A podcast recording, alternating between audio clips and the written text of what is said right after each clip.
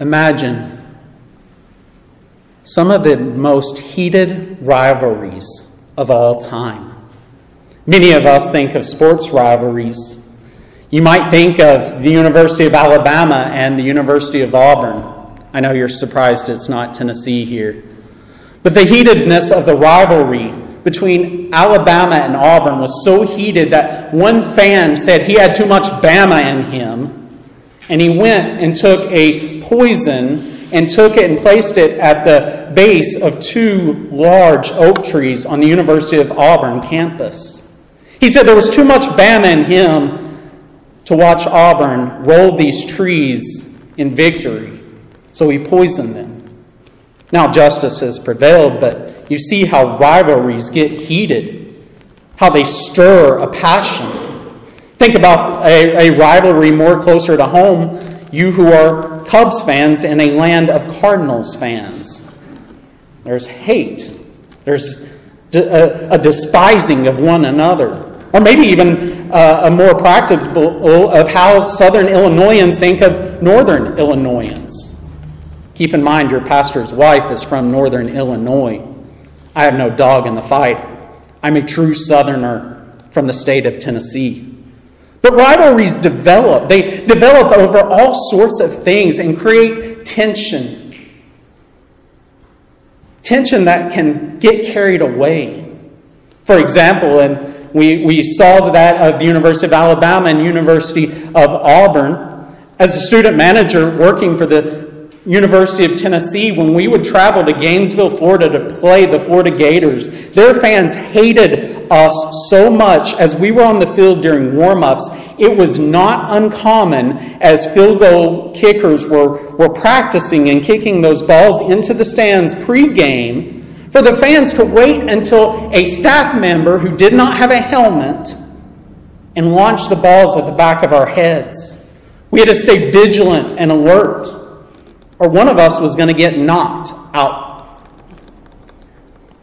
Rivalry develops. But as, as vicious as these rivalries are, as tense as they are, there's a rivalry that we're going to look at this morning that may succeed them all. A rivalry between that of Jews and Gentiles, and a rivalry that Jesus himself put an end to.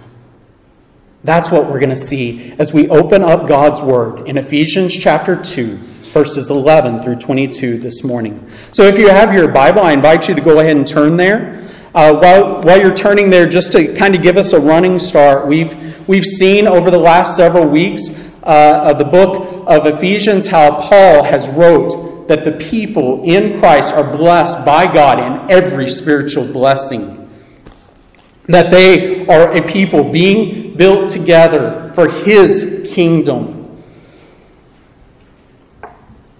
And that's the kingdom that we want to pursue advancing this morning. Because reconciliation has been made between God and us. That's primarily what we saw last week in Ephesians 2 1 through 10. But this morning, this, this is further amplified and even showing more a different reconciliation, that between Jews and Gentiles in Christ. So hear the word of the Lord this morning from Ephesians 2, verses 11 through 22. Therefore, remember that at one time you Gentiles in the flesh, called the uncircumcision by what is called the, circumcision which is made in the flesh by hands. Remember that you were at that time separated from Christ, alienated from the commonwealth of Israel, and strangers to the covenants of promise, having no hope and without God in the world. But now in Christ Jesus, you who once were far off have been brought near by the blood of Christ. For he himself is our peace who has made us both one and has broken down in his flesh the dividing wall of hostility by abolishing the law of commandments expressed in ordinances, that he might create in himself one new man in place of the two, so making peace, and might reconcile us both to God in one body through the cross, thereby killing the hostility. And he came and preached peace to you who were far off, and peace to those who were near. For through him we both have access in one spirit to the Father. So then you are no longer strangers and aliens, but you are fellow citizens with the saints and members of the household of God, built on the foundation of the apostles and prophets, Christ Jesus himself being the cornerstone, in whom the whole structure, being joined together, grows into a holy temple in the Lord. In him you also are being built together into a dwelling place for God by the Spirit. This is the word of the Lord. Ephesians 2 11 through 22 is a powerful text. A powerful text in God's sovereignty that comes on the Sunday before Independence Day in this nation. And it's God's sovereignty because it points us to a greater unifying object. Not us being Americans, but us being Christians. So here what I think is the main idea then here of Ephesians 2:11 through 22 and Lord willing the main idea of this sermon. Both those who were near and far from the promises of God have now been brought near through the one man Jesus Christ, who has now established a new people, the church. Let me repeat that and it's on the screen. Both those who were near and far from the promises of God have now been brought near through the one man, Jesus Christ, who has now established a new people, the church. We're going to unfold this in three points that flow from this. Point number one remember the division that was. Remember the division that was. Point number two remember that Christ is our peace. Remember that Christ is our peace. And point number three remember our new status in Christ. Remember our new status in Christ. Point number one remember the division that was. Notice how verse 11 starts there. Therefore, remember. Therefore, remember.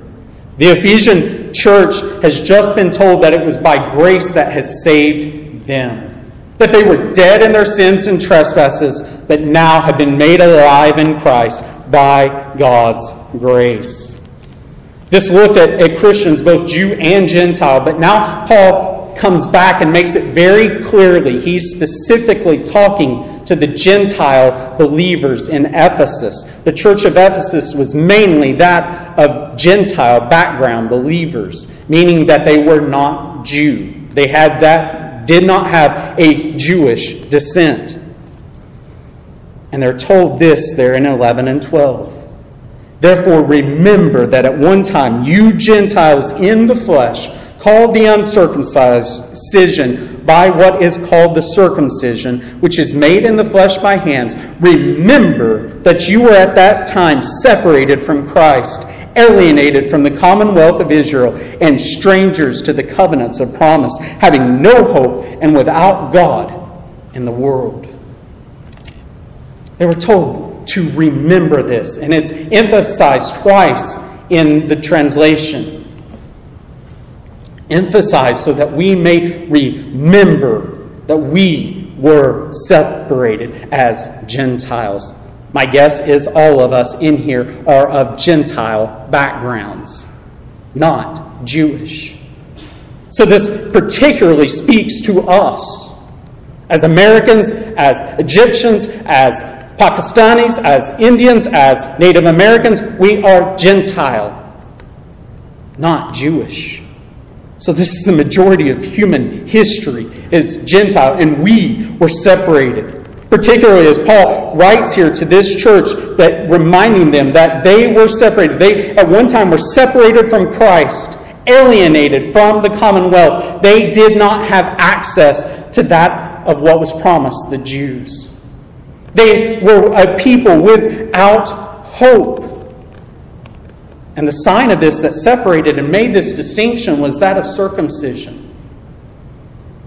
Males eight days old were, were called to remove the foreskin of their flesh to make this covenant seal and symbol that they were set apart as God's people. This is all under the old covenant.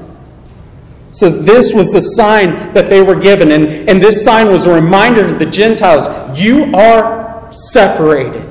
The covenant promise is not yours, it's for the Jews, for the Jews alone. So they thought. But the reality is, this is where they were. This is where they stood, separated. And they were without hope. Says they were alienated from the commonwealth of Israel and strangers to the covenants of promise, having no hope.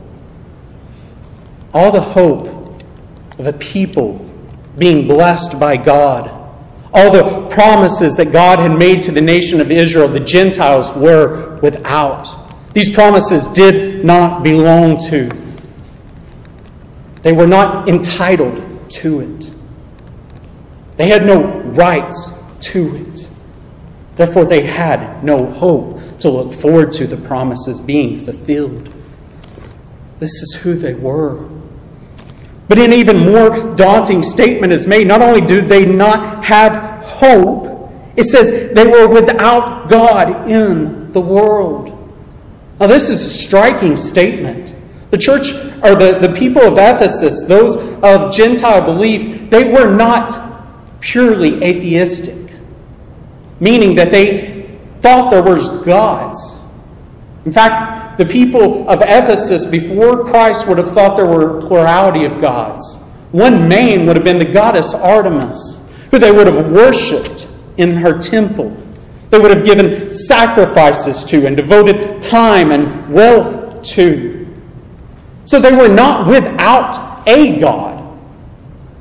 But notice what Paul is saying. Even in their worship of these so called gods and goddesses, they're acting as atheists because they do not believe in the one true God, the God who created the heavens and the earth. They failed to worship the one right God, the only God who actually exists. So therefore, they are atheistic in function.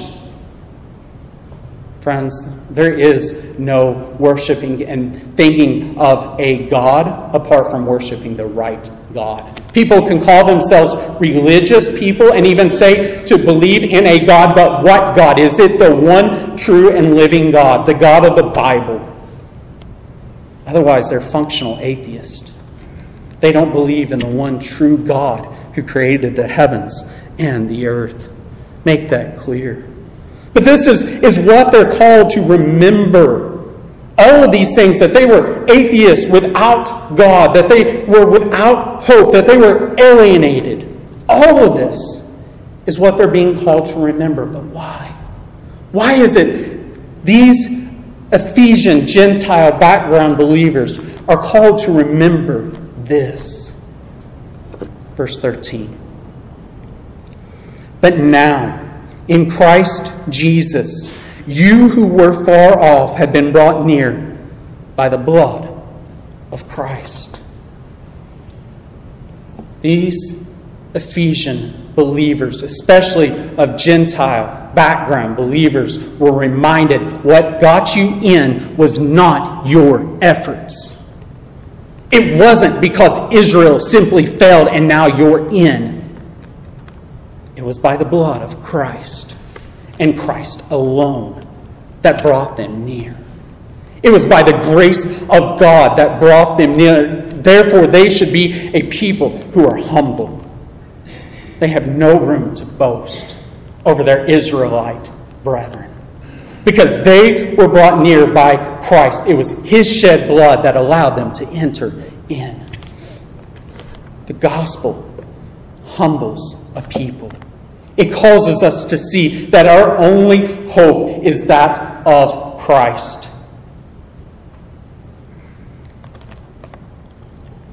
It's kind of nice to be in a mixed, not all American background. Because one, at least, will understand this a little bit more.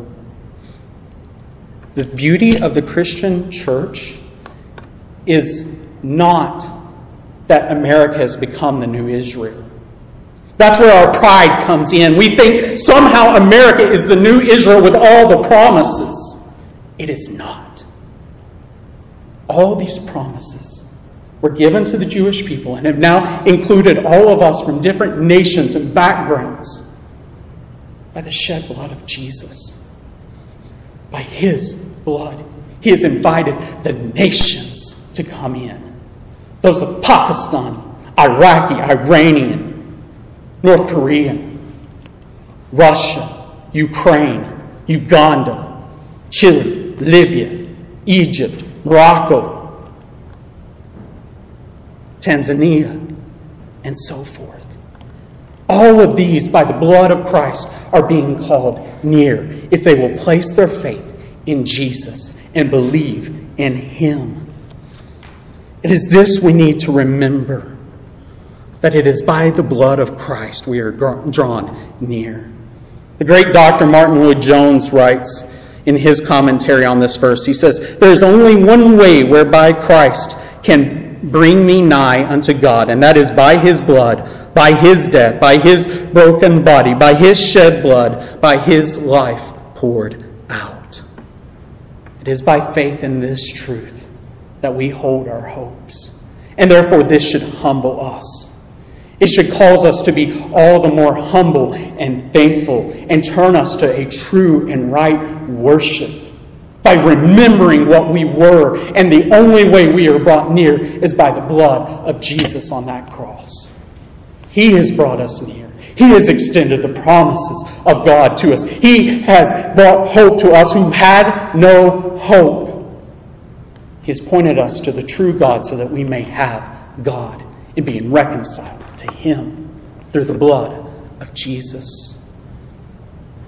Friends, Ephesians 2 11 through 13 should humble us greatly and cause us to swell in a sense of true worship to God as we remember.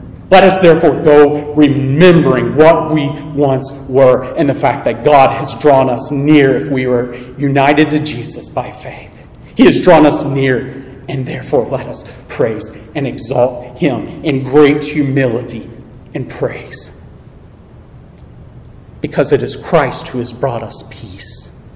It is Christ who has brought us peace with God and with one another. And that's where we turn in our second point this morning. Remember that Christ is our peace. Verse 14 For he himself is our peace, who has made us both one and has broken down in his flesh the dividing wall of hostility in the temple, there was a wall that would have separated the Gentile people from the Jews entering into the temple. On this outside of this wall, the Gentiles could gather. This was the same place that Jesus himself would have driven out the money changers, turned over their tables, and driven out all the animals. This is what infuriated Jesus because instead of this being a place that the Gentiles could come near and worship God, it was being corrupted, and the Jews were furthering making this distinction between them and the Gentiles, saying, All right, your area is now for us to make finance gain on. We're, we're going to keep you from actually gathering here in this place to worship so that we can make a profit here off of you and off of others. So this wall divided them. It was a wall, as Paul writes, a wall of hostility. But guess what? This wall that separated Jews and Gentiles, that kept them alienated as they came to the temple, Jesus brings down he makes peace between the Jews and the Gentile. He brings this wall of hostility down faster than that of uh, George Foreman knocking out Joe Frazier in the first round of the 1973 boxing match. Down goes Frazier. Instead of saying, down goes Frazier, the wall has come tumbling down that divided the Jews and the Gentiles. It is down it is more shocking of a call than even that of young rookie George Foreman knocking Joe Frazier down. Friends, do we see the peace that Jesus brings? A peace that brings those who were previous rivals and divided. He makes peace. How? Verse 15 by abolishing the law of commandments expressed in ordinances, that he might create in himself one new man in place of the two, so making peace. Now, we need to unfold this a little bit because the temptation here is to think somehow the Bible is contradicting itself. Wait, didn't Jesus say he didn't come to abolish the law and the prophets, but to fulfill? And now Paul's writing here, Jesus abolished them? What, what's going on here is, is where we're tempted to think. But, friend, let me reassure you the Bible never contradicts the Bible.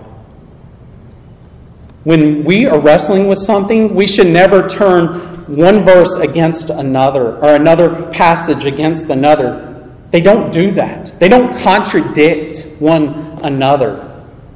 There's means of fulfillment of old passages and how they're fulfilled in Christ, this being one.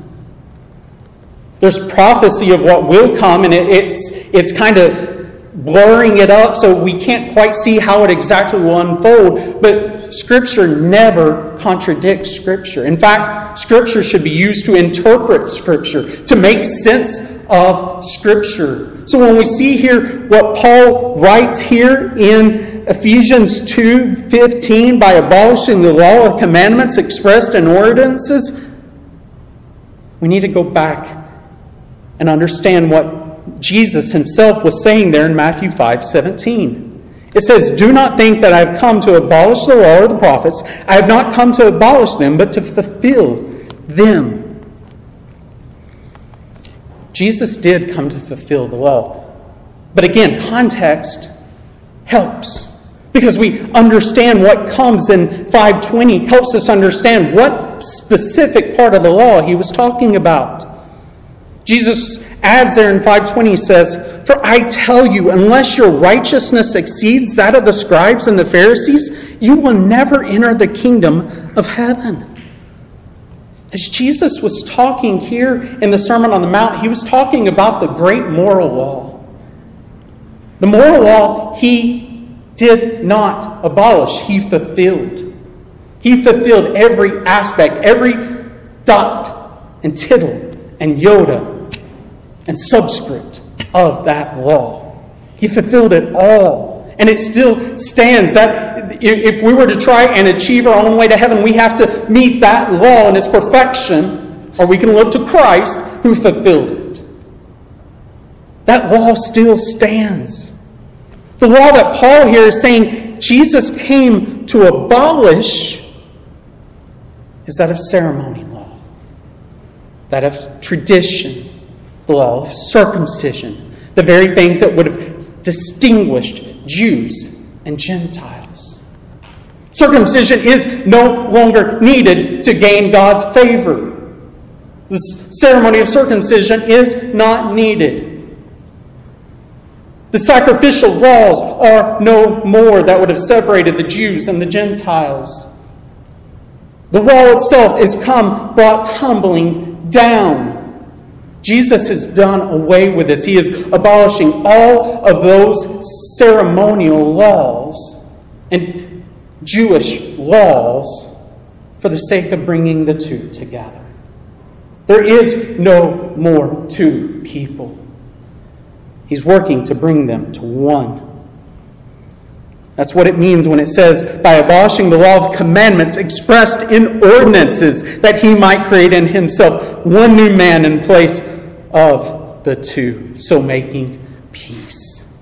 Jesus has come to make peace between these once rivals of Jews and Gentiles, to make them one people, to make them one. But notice what it is that holds them together. And might, there, verse 16, and might reconcile us both to God in one body through the cross, thereby killing the hostility on the cross, as Jesus died, he brings the two together. He kills the hostility as he himself gives up his life, showing that Jew could not save themselves, showing that Gentile could not save themselves, but only through the blood of Christ is salvation won. This Jesus then unites a people to himself to become one people in him. Friends, do we grasp the significance of this? Peace is no is had and gained by the blood of Christ. Peace with God. No, no, notice what it says here. He might reconcile us both to God. And then drop down to verse 17. And he came and preached peace to, those, to you who are far off and peace to those who are near. And then verse 18. For through him we both have access in one spirit to the Father. It is through the one man, Jesus Christ, that reconciliation to God is had. By his grace, as Paul has already labored in the first 10 verses of chapter 2. But more importantly, not only has he reconciled us to God, but to one another. A ministry of reconciliation is given to us for people to be brought together in Jesus. Jesus is our peace with one another. The world's looking for peace. It's looking for peace in all sorts of places, but do you realize that peace comes only through Jesus Christ? Peace in the world, peace with one another, only comes through Jesus Christ. Friend, if you're looking for peace right now and you are not a believer,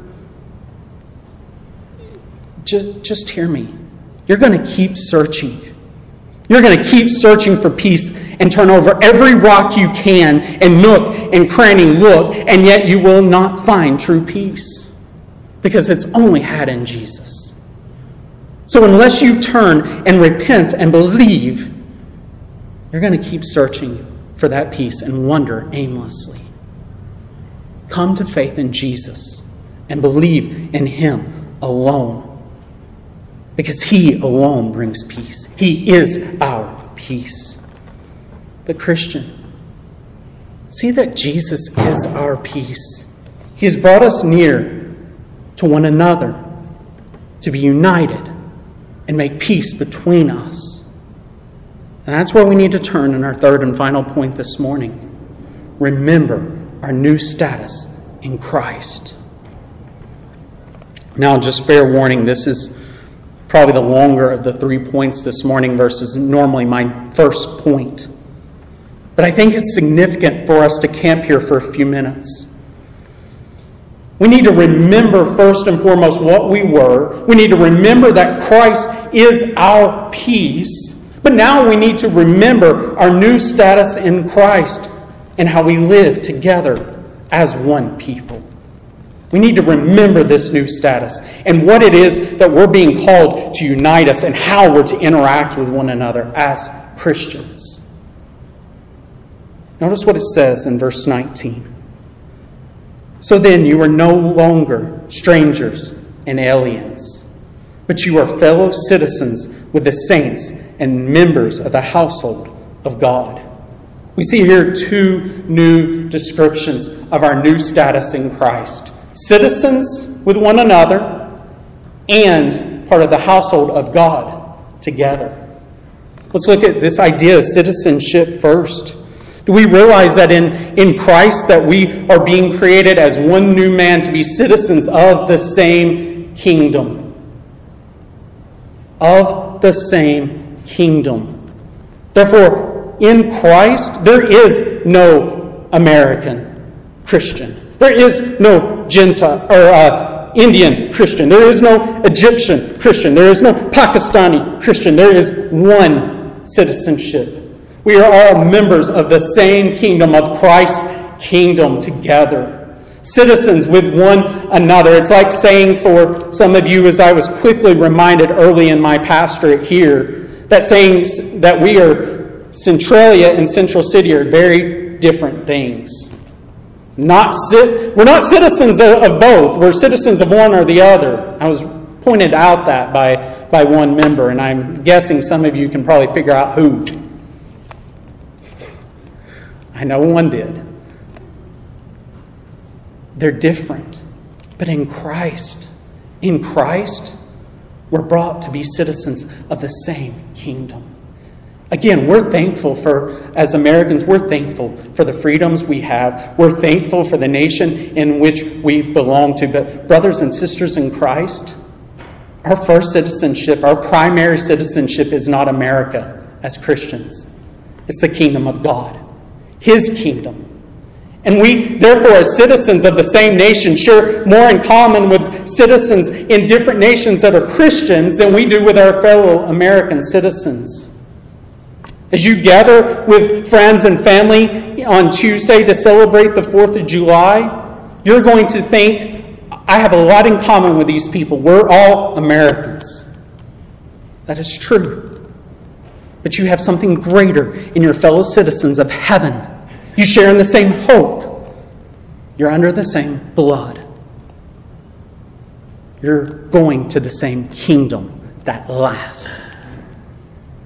As one dear brother shared this morning from another brother of ours that was a mentor to both of us in various ways, America is simply an experiment as a nation. But before America existed, I'm paraphrasing, so please forgive me. But before America and long after America was Christ's kingdom. That's the kingdom we're citizens of together. Let's strive for that. Let's remember that. Our primary citizenship is one of the kingdom of heaven, of God's kingdom. But not only that, it says that we're also members of the household of God. We're part of the family of God together. Do you ever wonder why I probably overuse the phrase brothers and sisters? Here's why. I use brothers and sisters like crazy because it's language that should describe our relationship as Christians to one another. We're part of the same familia. We're part of the same household, the family of God. If we are in Christ, if we are united to Jesus by faith, we are to be part of the same family of God. This means Jews and Gentiles are part of the same family of God. They have one Father, God our Father. And they are adopted because of the one Son, Jesus Christ. They are adopted and brought in the same way. These are now no longer of different households, of different tribes, but brought in to be one family together. Brothers and sisters, imagine and maybe even lament, mourn the loss of this idea of family in the local church. We have lost a sense of what true family is. If you look at your biological families, you have great grandparents, grandparents, parents, children, great grandchildren, and so forth. Some of you are lucky to, to see up into great great grandchildren. The family covers multiple generations. Those relationships are divided. Some of you, husbands and wives, don't even have the same interest and hobbies. But, but that doesn't mean you stop being family. Think about how the church has divided itself of age and interest and lifestyle. The household of God, the local church, is never meant to be divided in these ways. It's to be a family that labors together, that labors to strengthen one another. You know, as the oldest brother of two, it, it was my duty, it was my God given duty I felt as a kid. I could pick on little brother. I could pick on him, I could bully him, I could put him in his place. But anybody else? Uh uh-uh. uh You want to see, see me get mad and throw a fist? It's going to be the moment somebody says something to my little brother. And trust me, I did it a time or two. What if the church acted like this as a family? Instead of allowing one another to gossip and slander each other as the family of God, that we instantly said, uh uh-uh, uh, no, sir, no, ma'am, and guarded one another. What if we actually labored for each other's good, to strengthen one another, to build one another up? When one member of the household flourishes, the whole household flourishes. What about the church? Is the whole church flourishing? Sadly, no. Therefore, let's cry out to God and weep and plead that He would make this change. Let us restore to this family relationship of God's household as brothers and sisters in Christ, where we labor for one another's good, where we care for one another, where we stick up for one another, where we're going to build one another up. But the next part we need to see is not only are we family, not only are we fellow citizens, we're called to be built into a temple of God. That's what we see beginning in verse 20 and, and through 22. Built on the foundation of the apostles and prophets, Christ Jesus himself being the cornerstone, in whom the whole structure being joined together grows into a holy temple in the Lord. In him you also are being built together into a dwelling place of God, for God by the Spirit.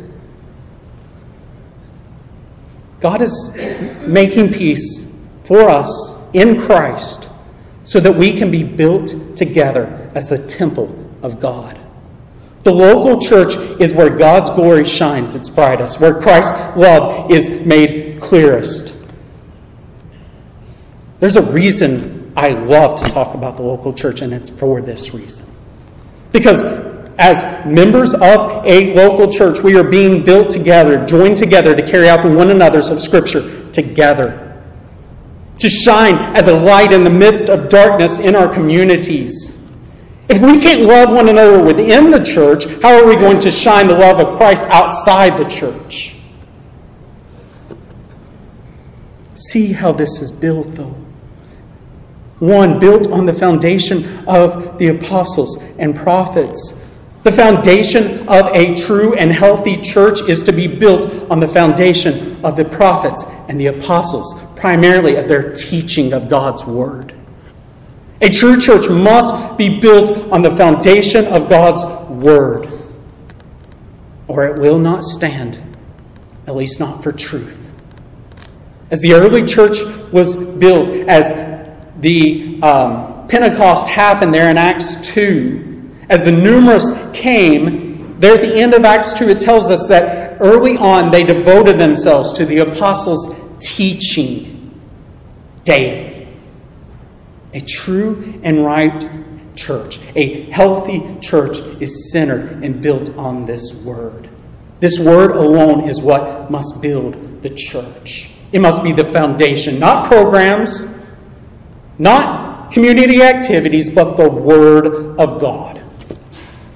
That's why, as Baptists, we got one thing right. In Baptist tradition, the pulpit stands in the center. Not to make the preacher the primary focus, but what the preacher is to do opening God's Word and proclaiming it.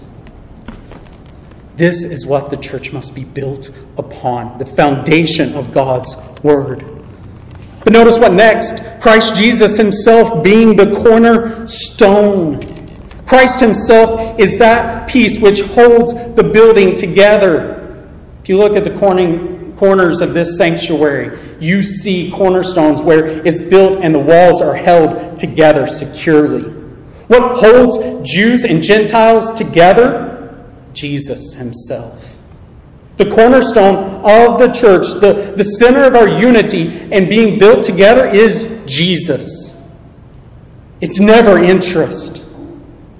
Think of how many churches get splitted over the fact of color carpets, stained glass windows, music, pews or chairs.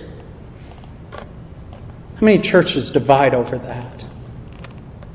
Churches that focus on the wrong thing.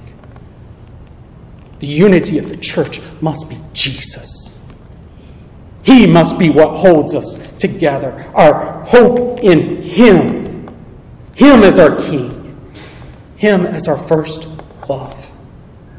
Brothers and sisters, let us be a church that is united in Jesus more than anything else. I don't care if we've got the same stage of life. We may have different tastes, different interests, and that's perfectly okay. What's not is when we're not centered on Jesus together and say, I have more in common with you because you were bought by the blood of Jesus just like I was. Brothers and sisters, let us be a people that is joined together by Jesus and Him alone. Let our love for Jesus hold us tighter than ever. He's the cornerstone. Let us be built upon Him. But notice what it continues to add. In whom the whole structure being joined together grows into a holy temple in the Lord. The whole church, both global church as well as local church, grows together it grows together in Jesus. It's being joined together in Him. It's going into a holy temple in the Lord. The local church is a place where God's people are united because of this love in Jesus. They're to be built tightly together. If you've never done it or never seen it, you need to go home this afternoon. There's a, a perfectly lovely thing called YouTube. Go open up YouTube and look up about strands of cords being tied and twisted together. Too many, of our churches are one or two threads and then easily snap. But imagine if the cords of the church were actually interwoven into each other, built together so solidly you can't tear it apart, with Jesus being the one to hold it. That's what we're being called to be built into to be a holy temple of the Lord, where the Lord's presence is in our gathering. In Him, you also, verse 22, in Him, you also are being built together into a dwelling place for God by the Spirit. The local church is a place where the people are being built together. That means each member doing their part.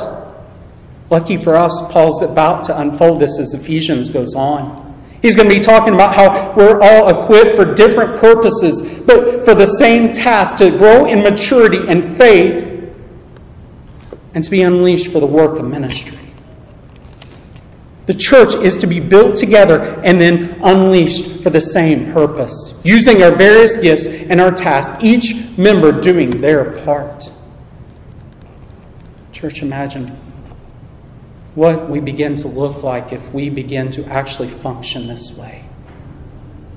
Can you say, for the last 20, 30 years, Central City Baptist Church has been that kind of united people based on Jesus alone, or has it been nothing but preferences? And I think you know the answers. We can either get this right and begin to see that it is Jesus who must hold us together and us built in Him to be built together, all laboring for the whole's good, not just our individual, but the whole's good. And only then will we thrive. Only then will we actually rightly remember who we were and what we were bought from and how peace has been made. Peace comes through Jesus. Therefore, we need to remember that. We need to remember who we are in Jesus. We're no longer separate members of our own households and own citizenship, but we are members together in the body of Christ as fellow citizens of the kingdom of God. We're no longer of different households, but of one family. Christian, will we remember this? Will we remember this and allow this to transform us into the new creation and begin to look more like Jesus a little every day. Let's pray. Heavenly Father, Lord, we thank